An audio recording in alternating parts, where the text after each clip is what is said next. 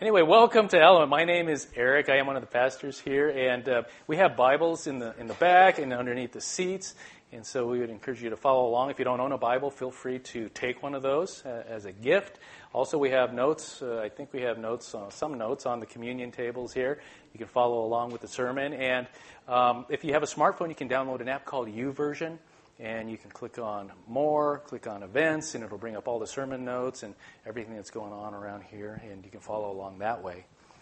Uh, as I had mentioned, my name is Eric, and I'm one of the pastors. I want to welcome you, and uh, why don't you stand up for the reading of God's Word? okay, this is John chapter 15, uh, verse 8. It says, By this my Father is glorified, that you bear much fruit, and so prove to be my disciples. Let's pray. Father, thank you for this morning. Lord, I pray that um, even now, Lord, in my fatigue, that you would um, bring clarity to, to this message as well. And Lord, as we come to your word, we pray that you would speak to our hearts, Lord. We thank you that you have done everything so that we could bear fruit for you, and you've paid the price for us. So this morning, Lord, I pray that uh, you would speak to us, that you would show, show us areas in our lives, Lord, that we need to turn over to you and. Um, bring you glory and honor. And we ask it in Jesus' name. Amen. Have a seat.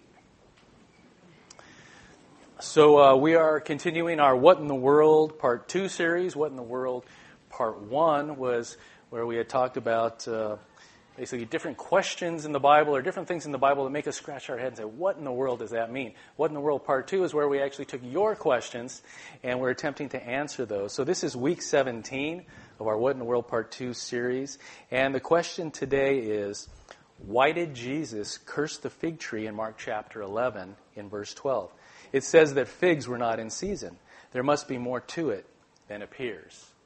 Well, you know what? Whoever asked that question, you're right. There is more to it. As usual, there usually is more to it than originally appears.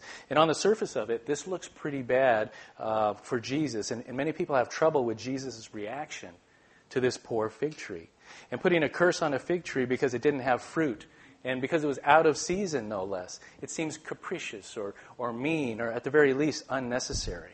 But we know that context is the key to understanding the scriptures. Especially in this case, uh, because Jesus uses this event as a living example of other events that are about to take place.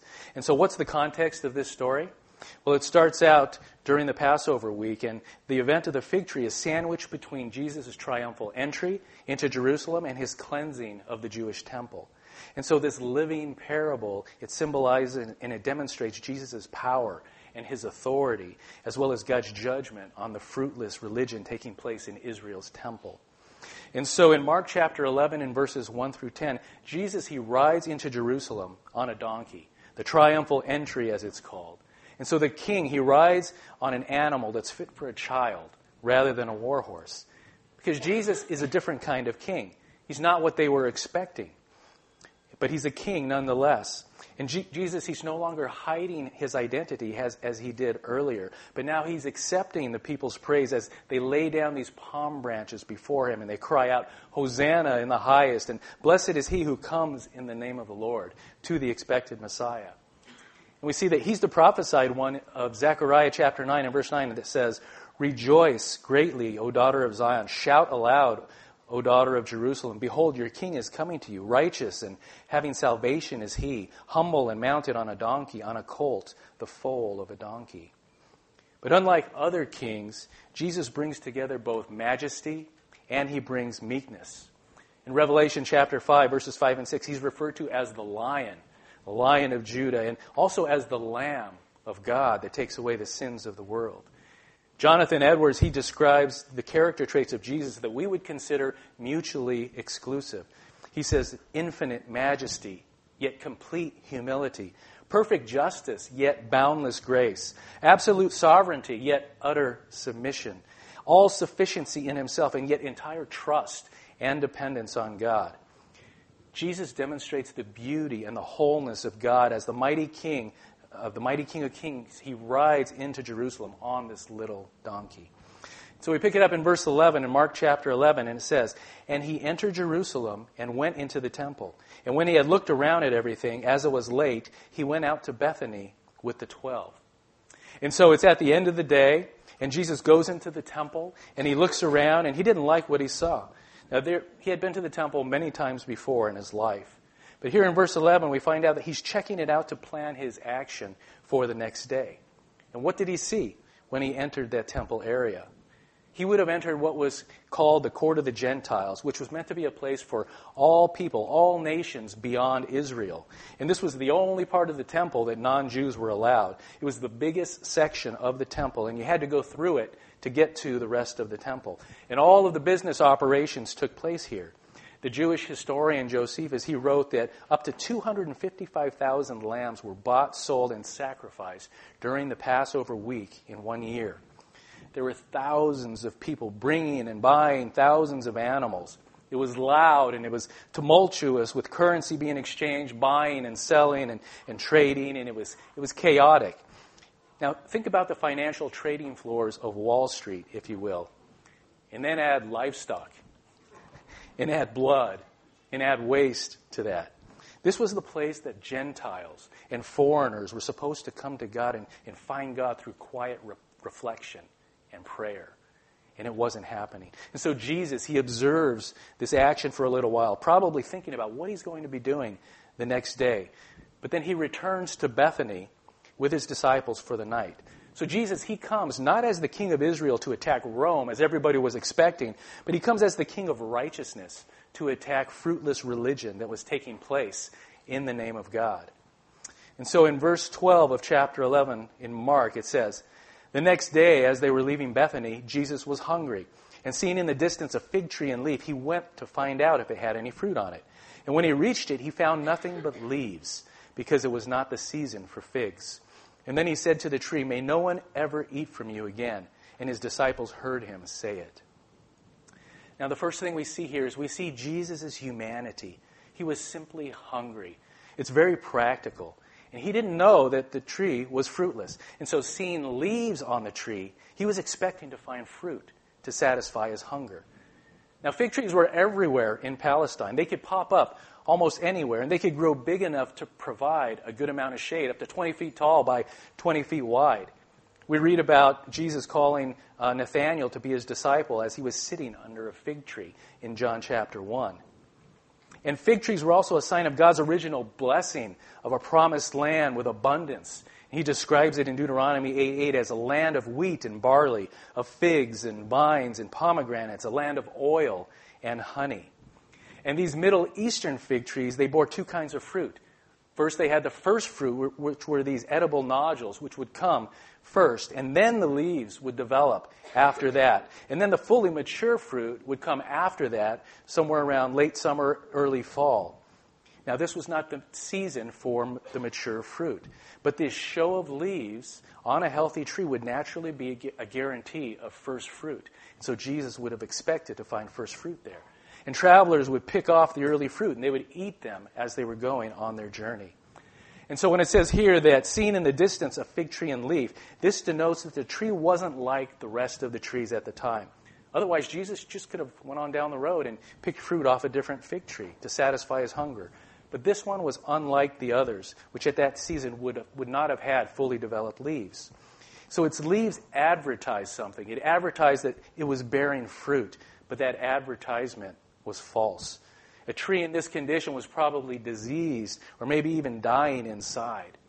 And so Jesus, he cursed the tree, not because it wasn't bearing fruit in season or out, but because it made this great show of life that promised fruit, but was bearing none. And this cursing of the fig tree, it's, it's one of only two so called destructive miracles that you'll find in the Gospels. And some actually have trouble with this story for being out of character with Jesus' blessing and healing and his showing of grace. But this one act, along with casting the demons out of swine, are two miracles that could be considered destructive. But the fact that both of these miracles were not directed toward men shows us more clearly Jesus' grace and his compassion for people. And so, Jesus here, he's going to use this as a living parable, a living example, an analogy, or an illustration of the coming destruction of the temple. It's a preview and it's a prediction of judgment. And the whole passage has basically two parts the fig tree part and the temple part. And they are both previews of the same thing. The, the fig tree is a prediction of the destruction of the temple by a live analogy. And then, as we'll see, Jesus cleansing the temple, it's a preview of the destruction of the temple by his action. Now, in the Gospel of Matthew, it records Jesus saying to the fig tree, May you never bear fruit again. He basically pronounced a curse that expedited the tree's existing decay. The tree had the appearance of fruit, but it had none, not the reality. It was a false profession. And this was a graphic illustration of the pretense of the temple activity religious leaves, but no real fruit. It was hypocrisy to the max. And so Jesus, he expands on this when he speaks to the leaders of Israel in Matthew chapter 23, and he says, You hypocrites, you hypocrites, woe to you, scribes and Pharisees, over and over again. He addresses the hypocrisy of the religious leaders. So the temple now was therefore cursed, which means the destruction is pronounced on it. And that ends up coming in the sweeping assault of the Romans 40 years after this event. Now, this living parable of the fig tree, it needs to be tied in with another parable that Jesus taught about a fig tree, and that's in Luke chapter 13, in verses 6 through 9. It says, Then he told this parable A man had a fig tree growing in his vineyard, and he went to look for fruit on it, but did not find any. And so he said to the man who took care of the vineyard, For three years now I have been coming to look for fruit on this fig tree, and haven't found any. Cut it down. Why should it use up the soil?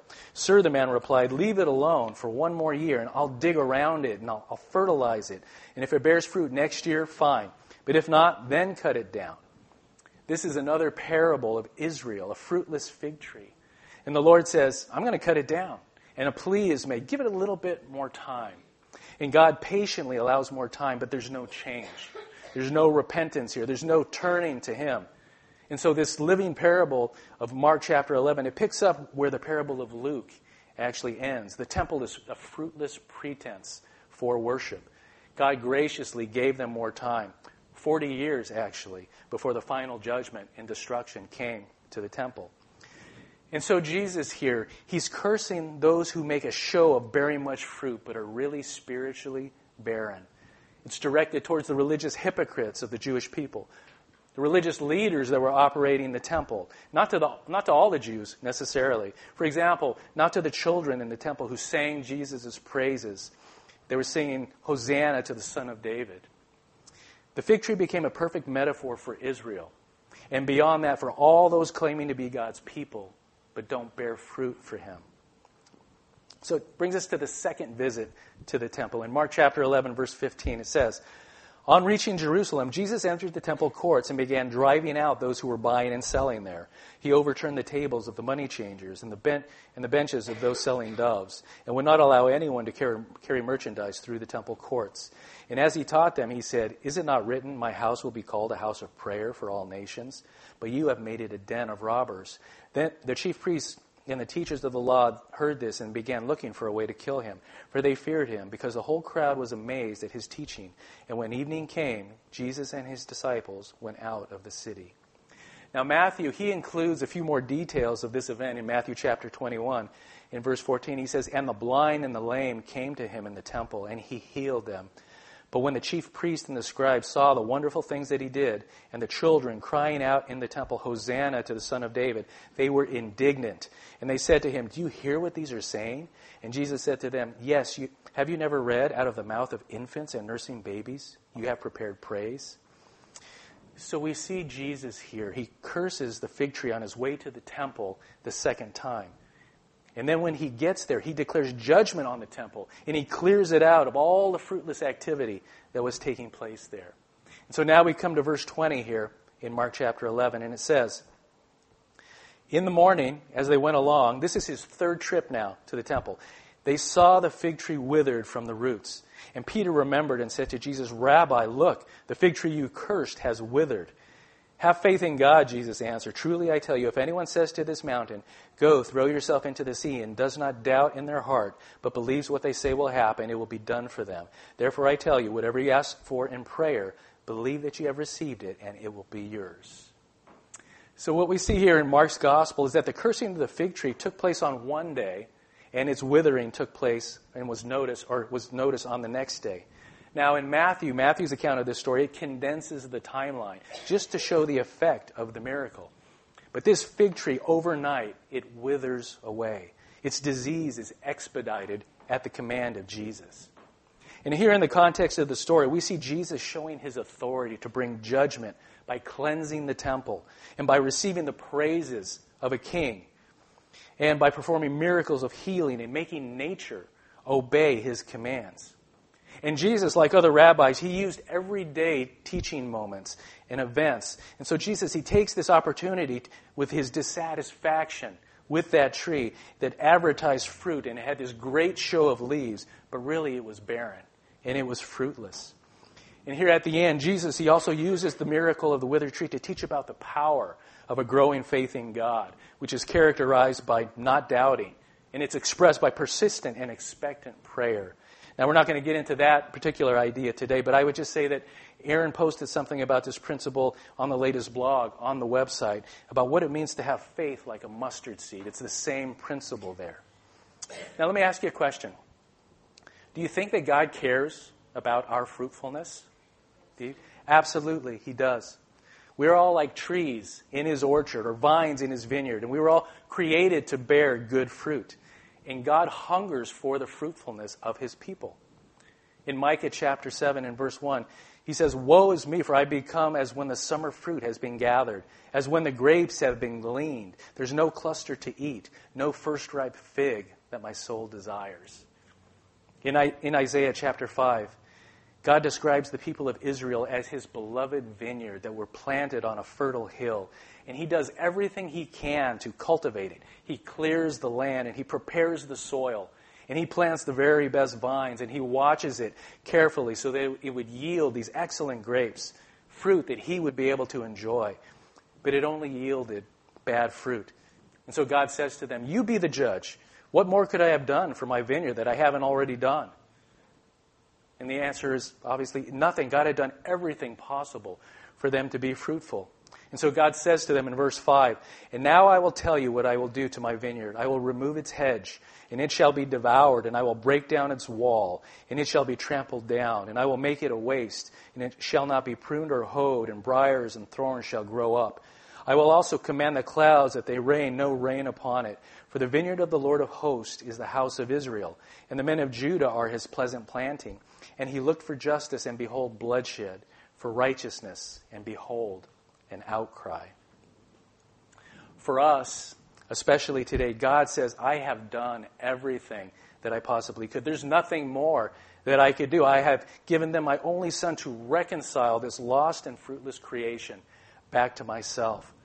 And by my own spirit, I will give these dead and diseased trees life and health and I will be the source of their fruitfulness as they are connected to my eternal and abundant life. And we see this in John chapter 15. Jesus says, I am the true vine, and my Father is the vine dresser. Every branch of me that does not bear fruit, he takes away, and every branch that does bear fruit, he prunes that it may bear more fruit. In verse 4, abide in me, and I in you, as the branch cannot bear fruit by itself unless it abides in the vine. Neither can you unless you abide in me. I am the vine, you are the branches. Whoever abides in me and I in him, he it is that bears much fruit, for apart from me, you can do nothing. And if anyone does not abide in me, he is thrown away like a branch and withers, and the branches are gathered, thrown into the fire, and burned. But if you abide in me and my words abide in you, ask whatever you wish, and it will be done for you. By this my Father is glorified, that you bear much fruit, and so prove to be my disciples. You see, Fruit is always, it has always been the sign of salvation in the gospel. It's the product of those filled and empowered by God, the Holy Spirit. And it's the promise of Jesus to those who abide in Him, who have a real relationship with Him. Religion or works without relationship is just an empty promise. It's nothing but leaves. It's just an outward sign that fruit should be present when there really isn't any. There's no real heart change. It's not creation fulfilling its purpose. Fruit trees not producing fruit. People not glorifying God in real love and in true worship. What might that look like for us today? Just a few examples. There are those who go to church and think that the mere going to the place and, and sitting down for a certain time and coming out again is an acceptable act to God. The formality is mistaken for real spiritual worship. but it's only leaves. It's not real fruit. There's no real heart change. Or what about those who have regrets without real repentance? They hear a heart searching sermon and they feel grieved over their sins, but they never have the strength of mind to give them up. They say they're sorry, but yet they go on with no change. They really feel some regret that they could have been so foolish, but the next day, when faced with temptation, they fall prey to the very same sin. It's been said that it's easy to bring a person to the river of regret, but you can't make them drink the waters of repentance. These are only leaves, they're not real fruit. And what about those that are just very busy in and around the church? You see, Jesus came to a temple that was religiously very busy, just like a lot of churches can be with tasks and meetings and committees and notes and people coming and going, lots of transactions taking place, but there was no spiritual fruit. Nobody was actually praying. And there are many things that we can uh, do that appear to be real fruit, that it can appear to be signs of real belief. But, and just like those in the temple who were busy with church without real heart change or real compassionate involvement with others. So Jesus, he clears the temple of this fruitless activity. And he took this private object lesson of the disciples of the fig tree and he turned it into a necessary public spectacle. And it's important to know that Jesus wants more than our busyness. He wants the kind of character transformation that comes from realizing that we've been redeemed and that we've been filled with the Spirit of Him who is both the lion and the lamb. This is the fruit for which He hungers in our life, that we are transformed into His image of perfect love and all that that implies. So if you're anxious or impatient, is it clear to everyone that you're overcoming that? If you're angry or unforgiving, have you clearly begun to conquer that anger? Are you learning to absorb the cost of forgiveness?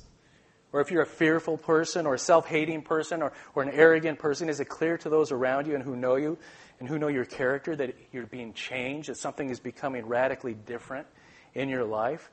Or are you just a, a church going person or one who's very busy with religious activities? How do I know that there are those here described that I just described? Because I have been there myself. I'm one of them.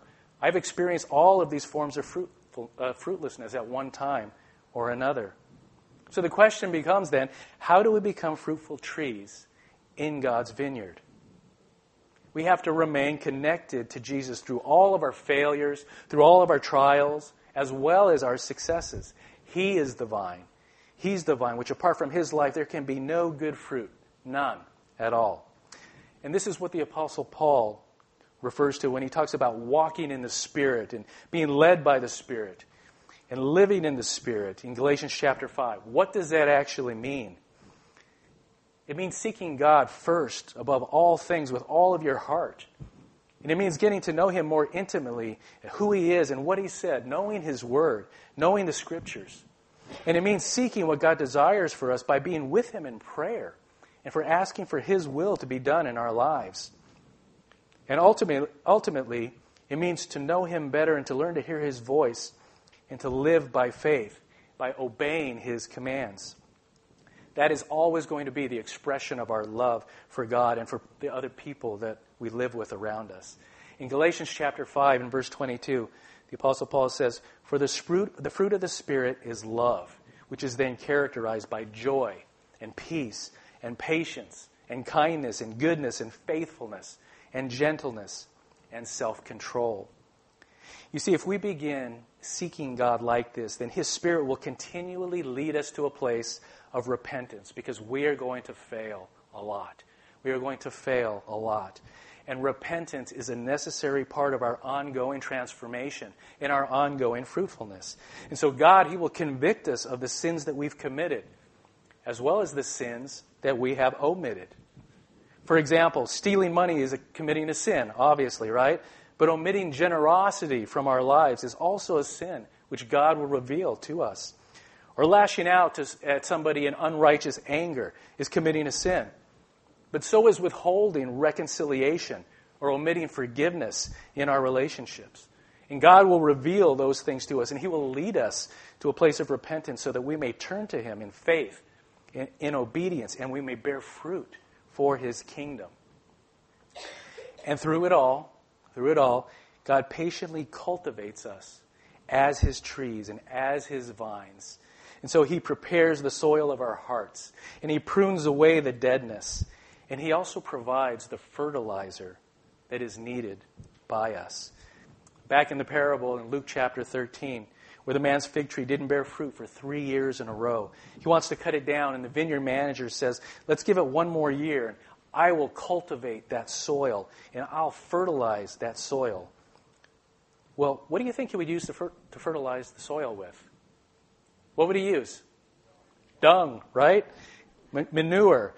How do you think that might apply to us today? Look at your life right now. Where's the manure in your life? Is it in your marriage? You say, Yeah, my marriage is a pile right now. I, I, got, I got a lot of manure right there. Is it your finances? I mean, you go to the ATM and you hit the button and manure comes out, or nothing comes out. Or how about your walk with God? And you say, Yeah, there's a lot more manure there than there are figs. Some of you have a lot of manure in your life. Sometimes it's suffering or hardship, it's pain and loss and failure or trauma, it's trial.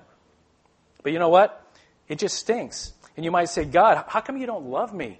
Or how come you don't care about me? And how come you're not helping me in this situation? You know, this part of my life, or, or maybe even your whole life, it's just manure. And God would say to you, I love you so much that I gave you that manure. I gave you that fertilizer, and I'm digging around the roots, and I'm putting that manure on your roots because I have a whole lot of figs for you in your future. I have a whole lot of figs for you. But as we know, it takes some time to go from manure to fruit, doesn't it? What do you think? Who do you think the best counselors are for rape victims? Those have been raped, usually. Or those who have the best insight into helping somebody who's dying of cancer. It's usually somebody who's battled cancer. Or those people who have the greatest insights on marriage are those whose marriage has endured some really tough water. Those who have tremendous insights and wisdom and gifts to give, generally speaking, it started with them with a lot of manure. Something painful and stinky and hard and difficult, maybe even embarrassing. But by the grace of God, you don't waste your manure. You use it, and eventually there's a harvest, there's fruitfulness. And so, whatever stinks right now in, in, your life the most could be something that God wants to turn into an enormous harvest. And some of you say, You have no idea how much manure I have. Well, then you have no idea how many figs are going to come. God apparently has a big harvest for you in fruitfulness, and in righteousness, and ministry, and testimony, and service. He does. He's not angry with you and looking at you today, say, today saying, I'm going to cut you down. He's here to say, I have great hope for this little tree who maybe what stinks today, there's going to be joy tomorrow and fruitfulness if you will use it. You see, as God's trees in His vineyard, we were created to produce fruit for God, to love Him with all of our heart and with all of our soul and with all of our strength and to love those around us with a selfless love that only comes by the Spirit of Jesus living in us. And Jesus was hungry for fruit when he cursed the fig tree. He still hungers for fruit in our lives today. In Ephesians chapter 2, verse 10, it says, For we are his workmanship, created in Christ Jesus for good works, which God prepared beforehand that we should walk in them.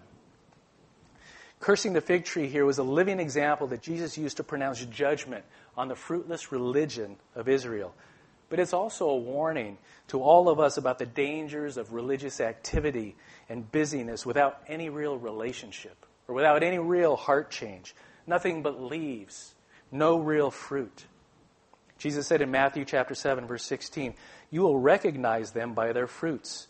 Are grapes gathered from thorn bushes or figs from thistles? So every tree bears good fruit. Uh, so every healthy tree bears good fruit, but the diseased tree bears bad fruit. A healthy tree cannot bear bad fruit, nor can a diseased tree bear good fruit. As Aaron said a few weeks ago, all of the worship that was intended to take place in the temple has now found its fulfillment in Jesus. Atonement for sins, a place now to come to God a priest to intercede for us before God. All of it is now in Jesus. And guys, Without Jesus, we are all just diseased trees with sin that can't bear any good fruit at all. Only leaves, only bad fruit. But Jesus came to rescue, and He came to heal us, and He, he promises to be with us and to never leave us, and to transform us into trees that bear an abundance of good fruit for His glory, and to fill us with an overflowing joy that only comes from knowing Him. So I'm going to invite the band uh, to come back up. And as they do, as we, as we go to communion, we remember the price that was paid for us. We remember Jesus' blood that was shed for us. We remember his body that was broken for us. And as we take that cracker and break it, we remember his sacrifice as we dip it in the wine or the grape juice and remember his blood. And we remember that he did that so that we could bear the fruit of his spirit in our lives. And we're also going to worship God through songs. Um, and we think about all that God has done to actually change us, to transform us into good trees. We're going to worship God through our giving. And so we have offering boxes on the side walls and in the back. And we encourage you to uh, give just a little of what God has given to us. It's a response to our worship. And we're going to worship God through uh, prayer as well and, and fellowship. And so there will be people in the back who are there ready to pray for you. Maybe God is speaking to you and He's revealing areas in your life that just have not been fruitful, and it's time to allow God to produce that fruit in your life. So let's pray.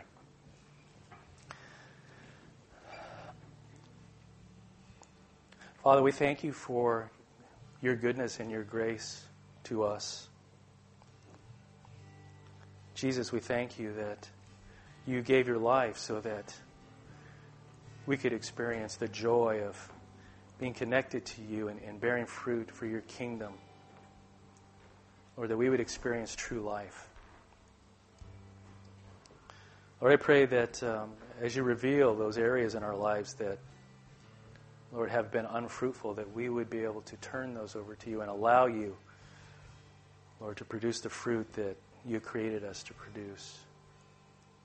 We thank you for your grace and your mercy.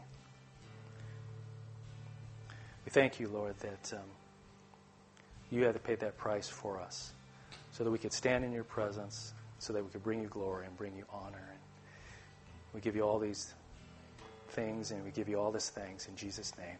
Amen.